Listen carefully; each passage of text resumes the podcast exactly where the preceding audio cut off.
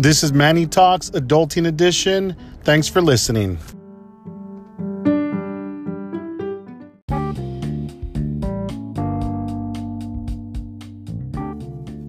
You're listening to Manny Talks Adulting Edition. My name's Manny De La Cruz, and I've been very fortunate enough to have an engineering career for over 8 years.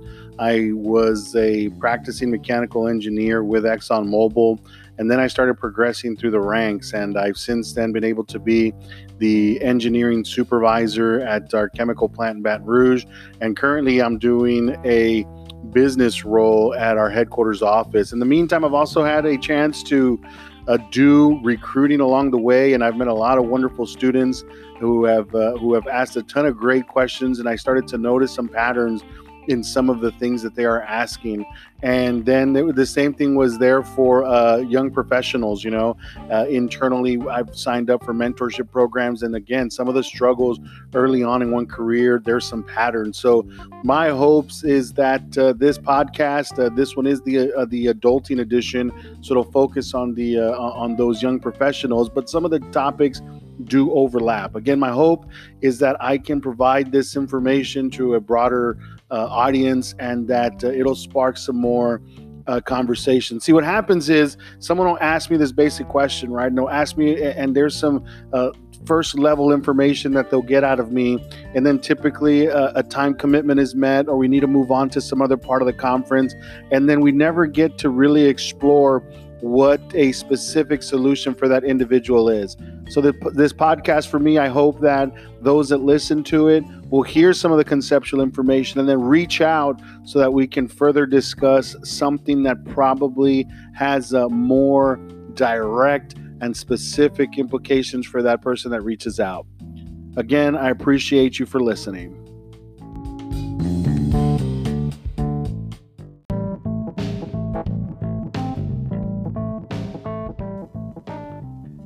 So today we're going to talk about getting to know the structure of your organization. Now, very early on for me, I made the mistake of not learning the org chart is really what I'm talking about today. The organizational chart for your group, and for more importantly, beyond your supervisor. So for me, when I first started ExxonMobil as a fixed equipment engineer, it was easy for me to kind of understand and appreciate the engineers that I worked with, the other mechanical engineers that were also working in my group, as well as the materials engineers. I quickly was able to learn who like my lead engineer was, and who the subject matter expert was that was gonna help me out as a mechanical engineer. And of course, I definitely knew who my supervisor was, because that was easier, right? That's someone who I scheduled, like, you know, when I first got there, he welcomed me into the group, etc. So those parts were easy. Where it would start to get fuzzy was when it got to his boss and beyond, right? And it really did take me, in hindsight, way too long to figure out what that meant. And so what did it mean to me?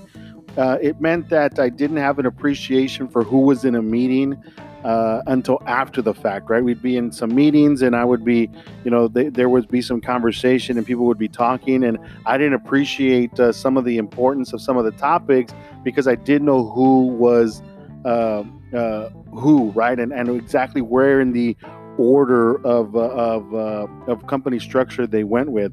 So today we're going to talk about those items, right? And why it's important, and once you figure it out, what it can mean to you. So first, you got to get a hold of that org chart, and depending on the size of the organization, that might become in an electronic form. It may be something that is a paper form only, but somewhere the structure of your organization has to be there. And what you're looking for, and it's not just a straight memorization of who's who. First, what you're wanting to know is the different positions. I'll give you an example. At ExxonMobil at the plant, so we had I started off as a fixed equipment engineer, and so I had my immediate group, and there were other peers that were with me that were also starting off. Some of those fixed equipment engineers were on their first assignment, some were on their second. So they had anywhere from, a few months to say about 3 years in their positions, okay? And then we had our supervisor. And so within the company, those supervisors were known as second line supervisors. Of course, they'll say, well, who was the first line? And we'll talk about that here in a second. And so I had my second line supervisor, who was my immediate person that I reported to. So that supervisor, in order to keep things going within his organization and to have some seniority in a couple of areas in inspection and in engineering, there were two folks. There was a senior technical, who was a person who had experience, who had chosen to do a technical career and was the go-to mechanical engineering resource, right? And so that was a person that I relied on to help me work through higher levels of engineering problems, to check my work. He was the first person I would kind of talk with to make sure and that I got some sort of sign off on the work that I was doing initially. Then there was an inspection group lead. So in the fixed equipment group, we were working on, to maintain the equipment throughout the chem plant, fixed being the operative word, right? So we had vessels and tanks and heat exchangers. And so there we were paired with the API inspector, and there was an inspection group lead. And so that person was, again, part of what I'll call the subject matter experts that I had to go to. So now you go out into the units, right? So on the units, and so now it's the difference between a solid line and a dotted line reporting structure. So in a dotted line, that means, hey, I had other bosses that I didn't necessarily report to directly, but certainly they had a very big impact on my performance feedback and also help set priority. So I was supporting the polymers business, and so there was a operations second line supervisor. Again, here's the word second line, and he had his operators that were out running the plant. And helping that second line supervisor was a shift team lead that was in charge of all the operators for any given shift. And that was considered the first line manager, or the first line supervisor, excuse me. And so again, I'm trying to paint a picture here of the different levels of the organization, understanding who might be considered a colleague, who might be considered a subject matter expert, and certainly who might be considered that the different levels of supervision, right?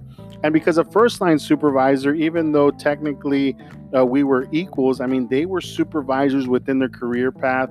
A ton of them had a lot of influence in the plant. In the reality, we always said first line supervisors are the ones that run the plant. And so it was very important to understand who these strong first lines were. And then you got and to continue kind of with the plant, we had a department head, then we had managers, and then we had the plant manager. And so imagine if you're coming in brand new and all I saw was, you know, so-and-so's a manager and so-and-so's a supervisor, so-and-so's a department head.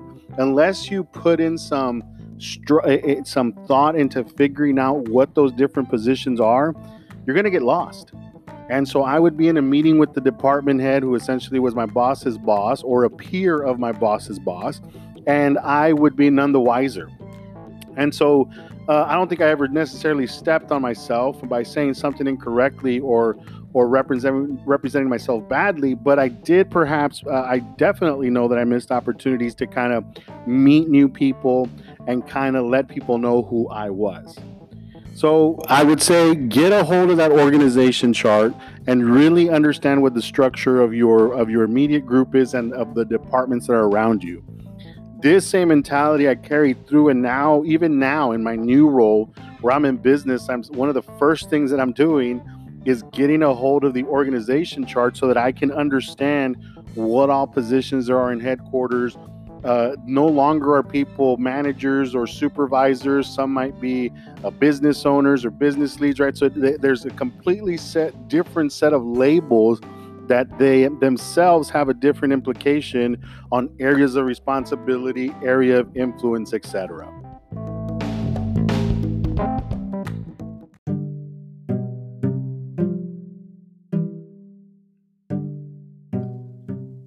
So once I started learning the structure, then where it really benefited me the most, and once I started making sense of the entire plant and how all the departments were kind of structured, now this helped me be able to schedule these very important one-on-ones with leaders in other departments to start to understand what future opportunities might be available to me.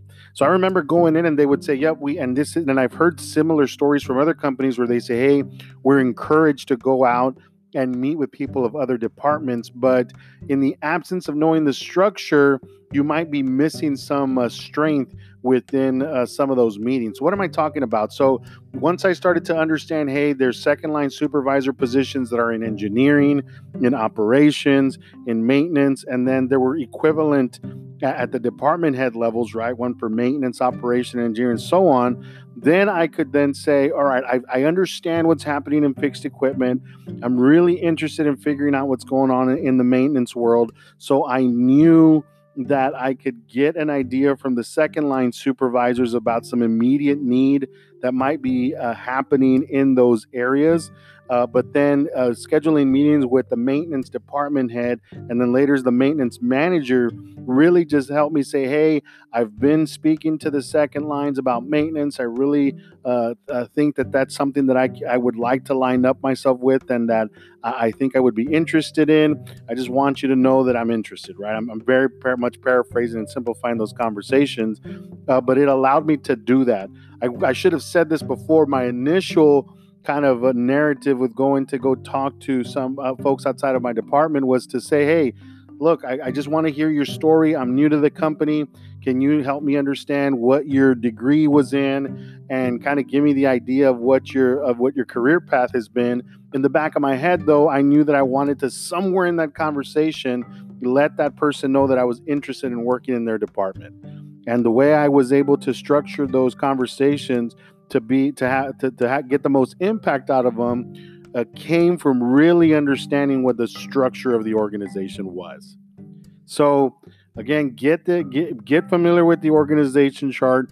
Use it to understand how you're going to schedule and how you're going to get the biggest bang for your buck on some of these one-on-one discussions.